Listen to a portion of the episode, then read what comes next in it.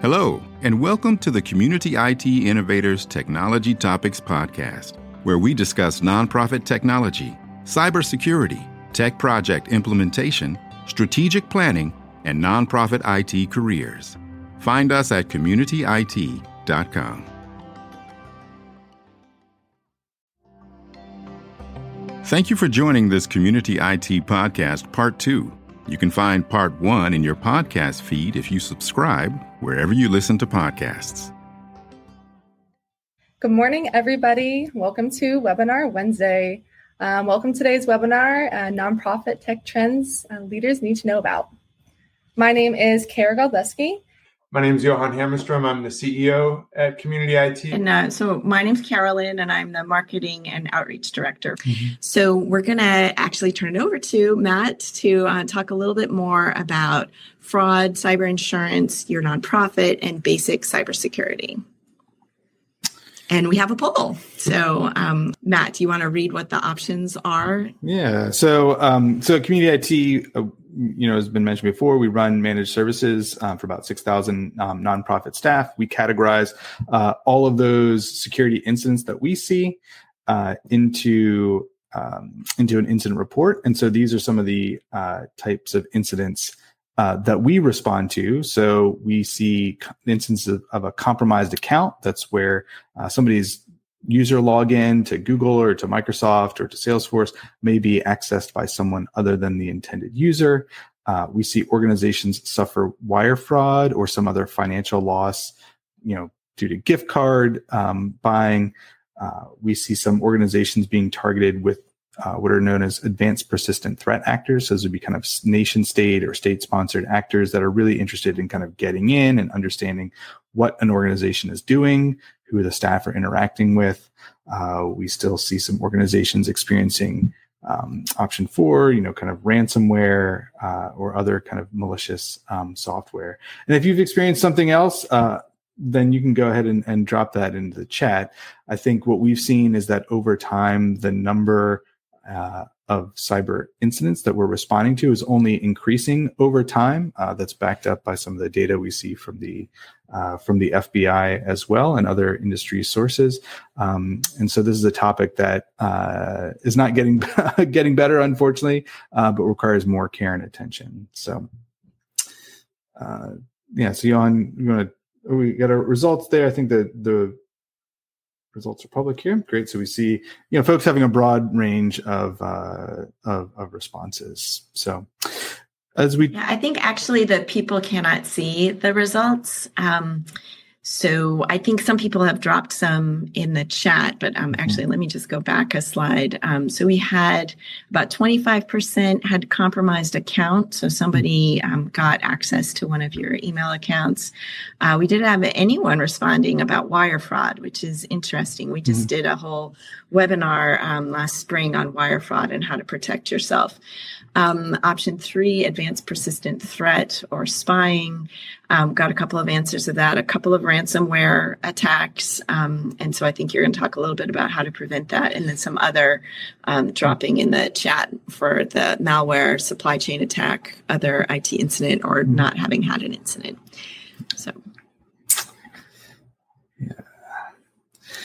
So I think uh, the nonprofit sector, uh, I, you know, we didn't ask this as a poll question, but this is some survey data that came out, I think, from NTEN. Um, but many organizations don't know or don't have those policies in place that we uh, talked about. Uh, I think at the time of the survey, about 74% of organizations had not implement, implemented multi factor authentication, which is an absolutely critical security control. If you are an Office 365 customer, Microsoft is going to force MFA um, by the end of September. So they're going to turn that on and enable security defaults. So uh, if you've not implemented MFA already, that will be coming. Uh, Salesforce did that earlier this year uh, as organizations um, really react to to these compromised accounts, uh, and MFA is a great way to protect against that. Uh, we know many organizations are using unsecured wireless and Bluetooth devices. Again, I think uh, in the rush to provide remote work resources, uh, and not have firmly established policies. A lot of this has just been, you know, getting people productive and getting to work. And now I think there's an acknowledgement that uh, we need to provide better security controls and uh, more effective protections for staff, regardless of their work location. Uh, and then uh, tying that back to, I think, the openness that many nonprofit organizations have that, you know, anybody can access their data from anywhere and from any device. Uh, and again, I think there's a growing acknowledgement, uh, specifically as we have a lot of staff turnover and transitions. If that remote staff person, you know, sync your organization's Dropbox to their personal laptop and now they're gone, uh, what risk does that present to the organization? So I think taking a clear view and, and doing some risk analysis uh, on what is important to your organization or what could represent a security risk to your organization uh, is a critical exercise. So let's talk a little bit um, about uh, I think t- speaking of kind of trends, is a real change in the landscape around cyber uh, liability insurance. So, you know, many organizations are getting this type of coverage. Uh, but what we've seen really in the last year is that there's been a pretty dramatic increase in the cyber uh, liability underwriting requirements in terms of the controls that you need to have in place as an organization. And also the cost has really gone up um, dramatically. Uh, we did a, a webinar uh, earlier this month, uh, where we worked with uh, an insurance broker who talked about the increase in prices, and so they were seeing renewal rates, you know, sometimes double on average, about 155 percent uh, increase in cyber liability insurance coverage. So uh, the costs are increasing and the requirements are becoming more stringent as well. Uh, they're looking for multi factor authentication on all cloud systems. Anything that you can access remotely, uh, the bad guys can too. So make sure that that is protected. Uh, organ- the underwriters are looking for formal evidence of uh, all of these policies that we talked about earlier. They are looking for backups. Uh, in disconnected systems, again, the bad guys can get in if they're doing, uh, you know, kind of if they're hacking into your systems, they're pretty sophisticated and they will target backup systems first.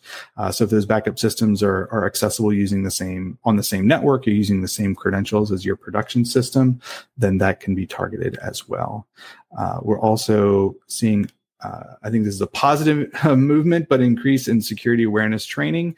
Uh, I love all the tech tools that are available for organizations to purchase uh, for spam filtering and device protection. But I think fundamentally the most important thing organizations can do is train and educate their staff.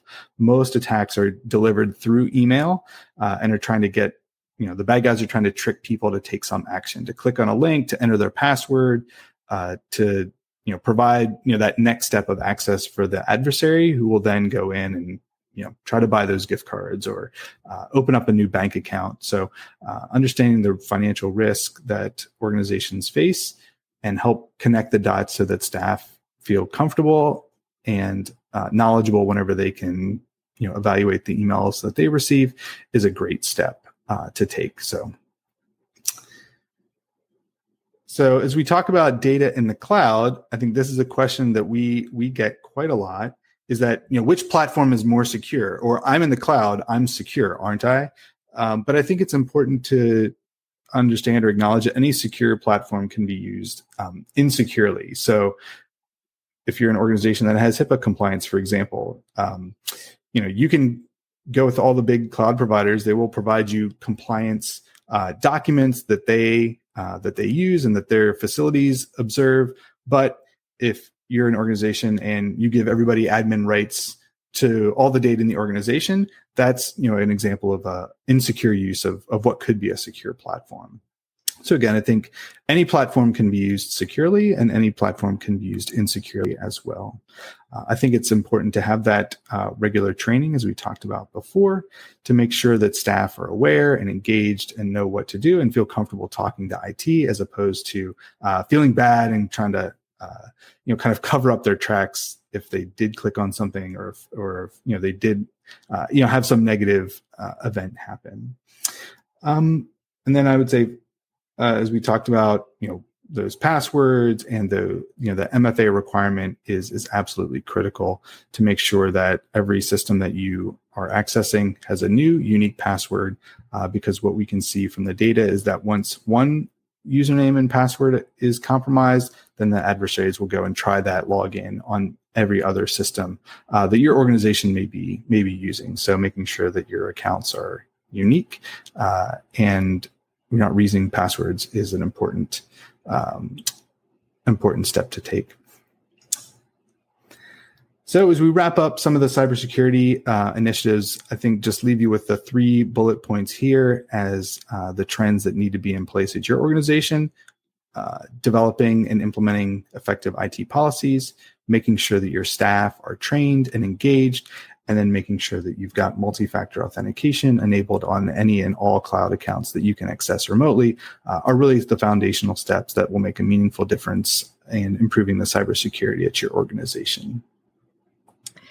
Matt, we had a quick question um, in the chat about if you haven't received um, security training at your organization. Um, usually, it really does come from the organization. It's not something that you can do on your own. But do you have any advice for someone of who they should talk to? Is that usually something you would ask at HR, or um, or your manager, or what would you advise? Yeah, I would say typically uh, we're seeing you know cybersecurity training come from the IT department, um, but I do know that many HR systems are now kind of building it in or including that as one of the options that uh, that is included with the online package, and and it's included as part of a you know staff onboarding process in terms of the policies and procedures of the organization. So again, you know it, it with your organization, it depends. Um, but I would say, uh, you know, probably IT first, and if they're not uh, engaged, then HR would be the second place to go to look. And we have some uh, resources that we um, put here, and I've also been dropping a few in the chat as well to some resources on our site. Um, so we have we have just a lot of uh, free downloads. There's a couple of other um, resources here, but I want to make sure that we have enough time to get to questions at the end. So please, please put your questions in the chat and we'll see if we can answer them. Um, but I want to give you guys a chance to move on to some of these uh, ongoing changes that we're seeing um, and in operations and that we expect to be part of the landscape for a while going forward. So um, if you want to talk a little bit more about those. Yeah, and in the interest of time, I'm going to go very quickly through these remaining slides. Each one could probably be its own hour long webinar. And in some cases, it is. And you can check that out on our website. So I'll just talk briefly about each one of these. And if you have questions, there's, if there's any additional questions you have about any of them, we'd be happy to get into it in more detail uh, during the Q&A time. So one of the big questions that organizations have is whether or not they should go with Google Workspace or Microsoft 365. They're both excellent systems. Some are a better fit for some organizations, some are a better fit for other organizations. And in some cases, organizations benefit from using both. So it's not an all or nothing question. And it's uh, something that um, we'd be happy to, to help organizations um, think through in more detail. Similarly, organizations have a question of whether or not they should go with Windows or Macs or both. Both is an option. It does cost a little bit more to manage multiple systems, but there are good business reasons for doing that. So that's another example of um, a question um, that organizations might have. If you go with Windows, there's a great new technology from Microsoft called Microsoft Autopilot, which basically allows you to order your equipment from the manufacturer, whether it's Dell or Lenovo or a similar manufacturer automatically assigned to your organization. And if you have everything configured properly in Microsoft Intune, then that brand new laptop, when it arrives, can be shipped directly to your staff and it'll automatically configure itself out of the box. Um, so that saves a lot of time with provisioning, and we've had a lot of success with Microsoft Autopilot. Um, Apple Business Manager, uh, Apple has a similar program with uh, Apple Business Manager where you can link any Macs that you order or um, iOS devices or iPad devices that you order uh, with your organization.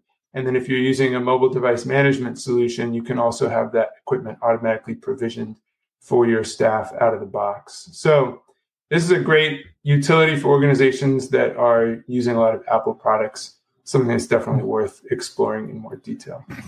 Yeah, and I would just add, you know, kind of add on here the, you know, this I think the idea is not, you know, either or, you know, you don't have to use Office 365 or Google, you don't have to use Mac or Windows, you can use both and I think um, that's part of the trend that we're seeing with a lot of nonprofit organizations is that they're finding the best tools uh, for their organization to use and and kind of integration as opposed to to being really strict about the silos that they're they're putting folks in. And I think it's good to know that uh, there are effective technology management platforms for both Windows and now for Mac OS as well. Um, what we've found is that uh, again, it we take a best of breed approach. You can't use tools that were designed to support Windows to support Macs, um, and so you may need to have you know some additional technology tools in place to support that. But you can certainly have Macs in your in your nonprofit organization, enterprise organization, um, if folks want them, if they're more productive using that platform, um, as opposed to you know just just shunting them off into the into your uh, creative department. So. Many organizations are going officeless, but if you still have an office, most organizations that do are going serverless. So no matter what your size is, you probably don't need that server anymore. And it makes sense to look into migrating away from the server. So that's that's a real trend that we've noticed. Uh, one of the few things that servers were still needed for was managing printers. And, you know, organizations would print through a print server.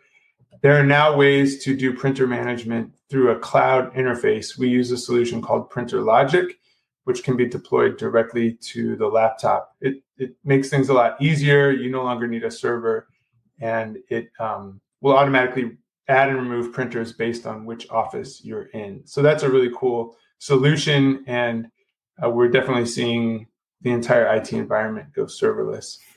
Finally, a quick word obviously we're all aware of supply chain challenges. It's impacted all kinds of industries, including IT. We're actually entering a strange new era. There's a there was a chip shortage you're probably aware of. Um, we're actually now entering a chip. It seems like we're going to be entering a chip glut.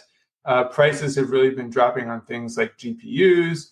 Um, there's word that laptops are starting to you know pile up in warehouses. Um, it doesn't mean that the things are easier to order though, because supply chain isn't just about chip manufacturing. It's the result of all kinds of um, impacts on what is a vast, very complicated and large global network around uh, manufacturing and shipping. So our advice is plan as early as you can, place the order as early as, as you can, and prepare to be flexible. We've had situations where we've ordered equipment and it's taken months to arrive. We've had situations where we've ordered equipment. We're told it would take six months, and then it showed up the following month, and then we had to scramble to deploy the equipment. So it's not that there's a supply chain sort of shortage, short shortage. It's that there's supply chain uncertainty, and it just requires a lot of flexibility and agility to work around. But I feel like that last piece, Johan, when we talked earlier about the budgeting, is if you know what your hardware needs are for a year out, two years out, then you can order as soon as possible, hoping that you'll have them when you need them. So it's just something to be mindful about. So we had another question come in on the chat. Please, if um, if people have questions, we love to take questions. So just put them in there. Um, Cheryl asked, "Do you need a server for an external database?" I mean, the the short answer is uh, is no. Many you know many popular databases. I think Raiser's Edge is probably a good example. Um, you know, very traditional client server database used to be you know in your office on that server. Uh, they now have uh, and have had for a while a, a cloud hosted version of that same system. So again, you can kind of do all the things you would expect to do. Uh, you know, kind of directly in the cloud um, you know there may be a, a, need to have some additional data reporting capabilities uh, but in terms of running a physical server uh, that's not something that we see many organizations still doing.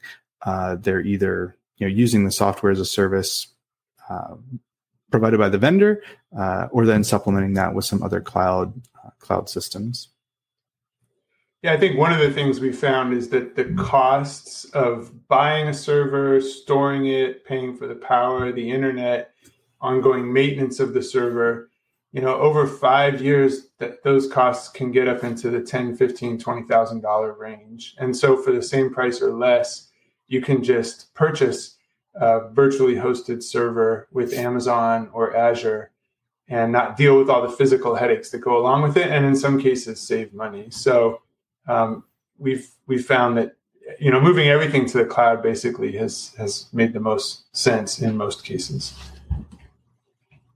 And I think that also reflects what we're seeing of people working um, from many different locations, like maybe in a hybrid office, maybe in an office, maybe in a shared space, um, you know, like subletted office if people are downsizing or, you know, working from a coffee shop or working from home, being able to have that access. Um, there used to be a whole bunch of different hoops you had to jump through to be able to get into a um, server. And now I feel like with everything on the cloud, it's a lot more. I mean, Matt, you talked about um, multi factor authentication and making sure those logins are secure. But if you have a secure login, and you can work in the cloud, then you really can work from anywhere, which is we're seeing a lot of. Mm-hmm.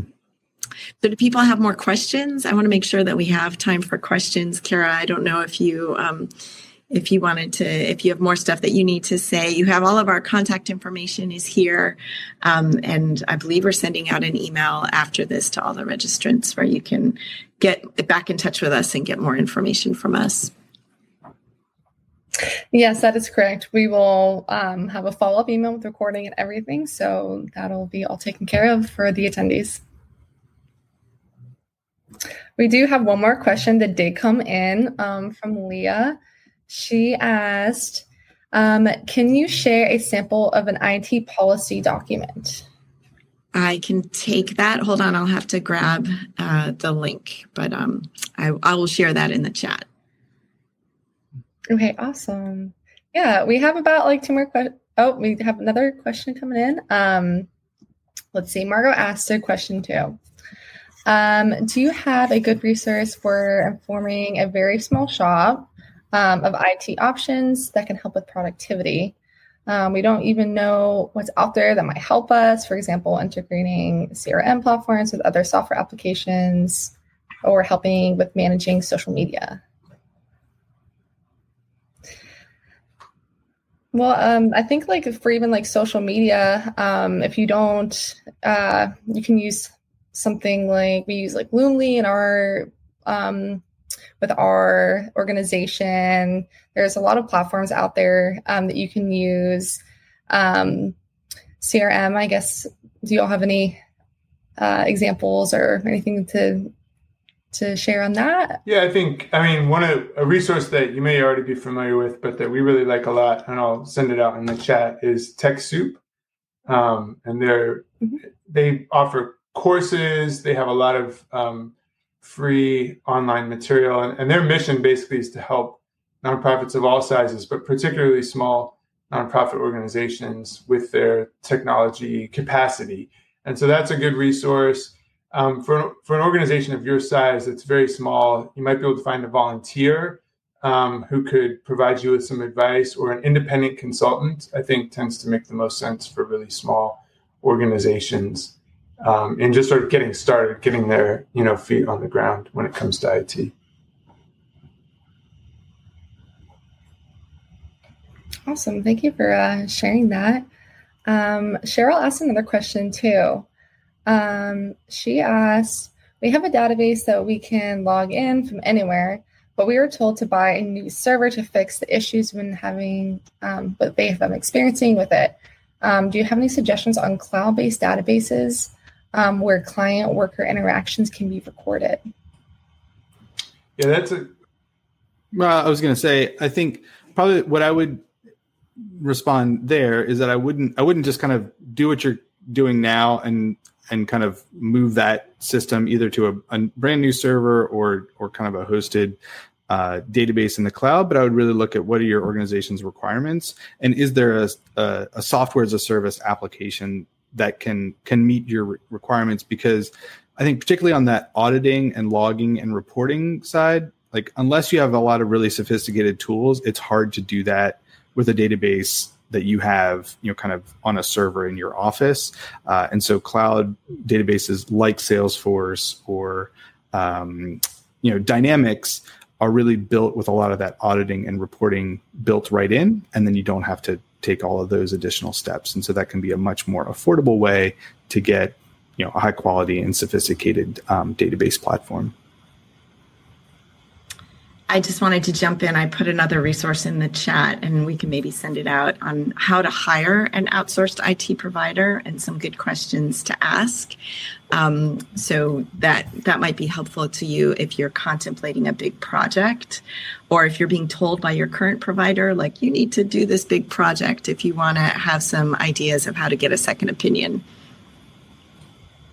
I just saw a question awesome. from Lucinda. Do we have time to answer her question?